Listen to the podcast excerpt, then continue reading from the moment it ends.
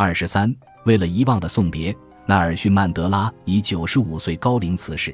世界上又少了一位了不起的人物，我们的寂寥则又多了一分。晚年的曼德拉被推上荣誉殿堂的巅峰，在他辞世之际，大众传媒反复播报他关于和平、和解、宽容的名言，展现他以德报怨的伟大胸襟。数万人参加了曼德拉的追悼会，包括一百多位各国元首或首脑，白人和黑人，富人和穷人，在曼德拉的感召下走到了一起，仿佛昭示着大同世界的可能。连奥巴马都主动和劳尔·卡斯特罗握了手。按中国的传统习俗，德高望重的长者安详逝去，可以称为喜丧。这是一种对生命的豁达态度。毛泽东晚年就常说：“等他死了，要开个庆祝大会，庆祝辩证法的胜利。”曼德拉的追悼会也传递了欢快的色彩。奥巴马和丹麦女首相玩自拍，打翻了第一夫人的醋坛子。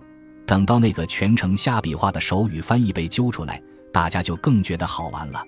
这些八卦迅速冲淡了严肃的追思。亲戚或于悲，他人亦已歌。事态从来如此。无论多么伟大的人物，在被怀念的同时，也总是要被遗忘的。耐人寻味的是，什么会被记取，什么在欢快的气氛中被刻意遗忘。曼德拉在获释出狱时发表过一个演讲。他说：“他要重复当年在法庭上说过的话。我非常珍惜实现一个民主与自由社会的理想，所有人都在和谐及拥有平等机会下共同生活。一定要注意，同样的话，时隔二十七年，含义已经大不相同。”Beyond 乐队献给曼德拉的名曲《光辉岁月》这样唱道。钟声响起，归家的讯号，在他生命里仿佛带点唏嘘。黑色肌肤给他的意义是一生奉献肤色斗争中，肤色成了曼德拉的标志。他的奋斗被等同于争取种族平等权利的奋斗。但曼德拉在受审时明明说过：“我为反对白人统治而抗争，也为反对黑人统治而抗争。”曼德拉清楚，造成不平等和压迫的根源。并不是肤色。一九六三年，即曼德拉被捕后一年，毛泽东在支持美国黑人反对种族歧视斗争的声明中说：“民族斗争说到底是一个阶级斗争问题，在美国压迫黑人的只是白色人种中的反动统治集团，他们绝不能代表白色人种中占绝大多数的工人、农民、革命的知识分子和其他开明人士。”这个判断也适用于南非，正如曼德拉所看到的。所以在曼德拉早年关于民主与自由社会的构想中，包含了对社会经济基础的重构。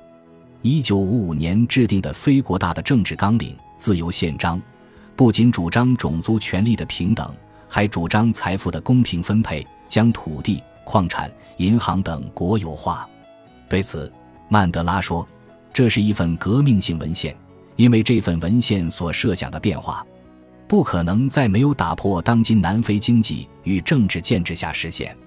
要实现这些诉求，需要组织以最大的规模发动及发展群众抗争。待到出狱之前，曼德拉的想法变了，他搁置了变革生产关系的想法。于是，他再次重复民主与自由社会的理想时，仅仅是指种族间的承认。投票权等形式上的权利了，在这个新的诉求的基础上，达成了所谓的种族和解。关于为什么会让步，曼德拉强调多年的监狱生活对他内心的影响，但更要看到国际格局的变化。非国大在二十世纪五六十年代的斗争得到了中国、苏联、古巴等国家的大力支持，到了八十年代，东方阵营已经全线溃退。国际性的支持在曼德拉被释放中起到了重要作用，但此支持非彼支持。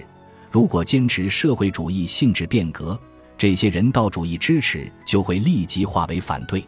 运去英雄不自由的况味，恐怕曼德拉也体会到了吧？顺势而为也是大政治家本色。曼德拉带领南非加入了新自由主义的历史潮流。他本人也从一个激进的变革者变成了缇娜教的信徒。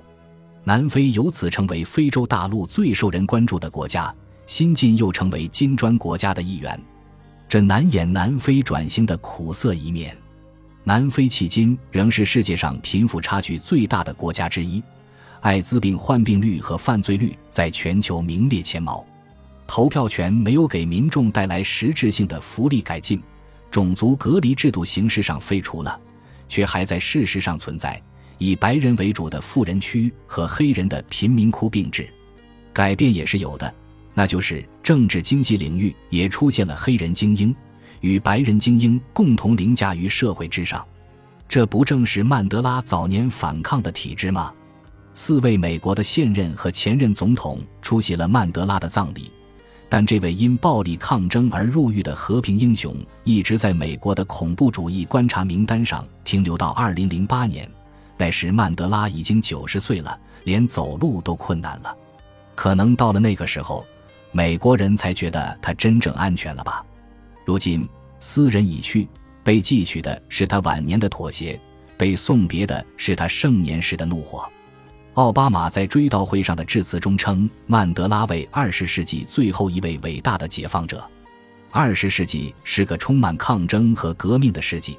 二十世纪的政治不但有为权力的斗争，也有为正义的追求。这一页被无情地翻过去了。的确，对曼德拉的送别可以视为对二十世纪的送别。曼德拉晚年的妥协和荣耀，恰是胜利者胜利的标志。二零一三年，本集播放完毕，感谢您的收听，喜欢请订阅加关注，主页有更多精彩内容。